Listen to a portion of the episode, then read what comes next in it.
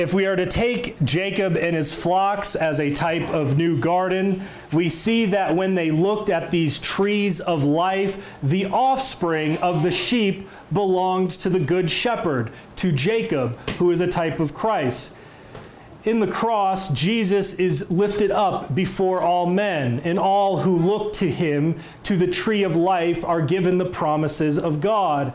These promises are to you and to your children, and to all who are afar off, who the Lord will call. To the sheep and the sheep's sheep. The promise is that speckled sheep will produce speckled sheep, and they will belong to the good shepherd.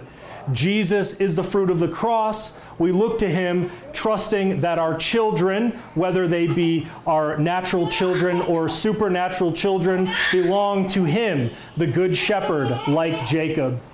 In our lectionary reading, Jesus says that whoever publicly acknowledges me before others, the Son of Man will also acknowledge before the angels of God.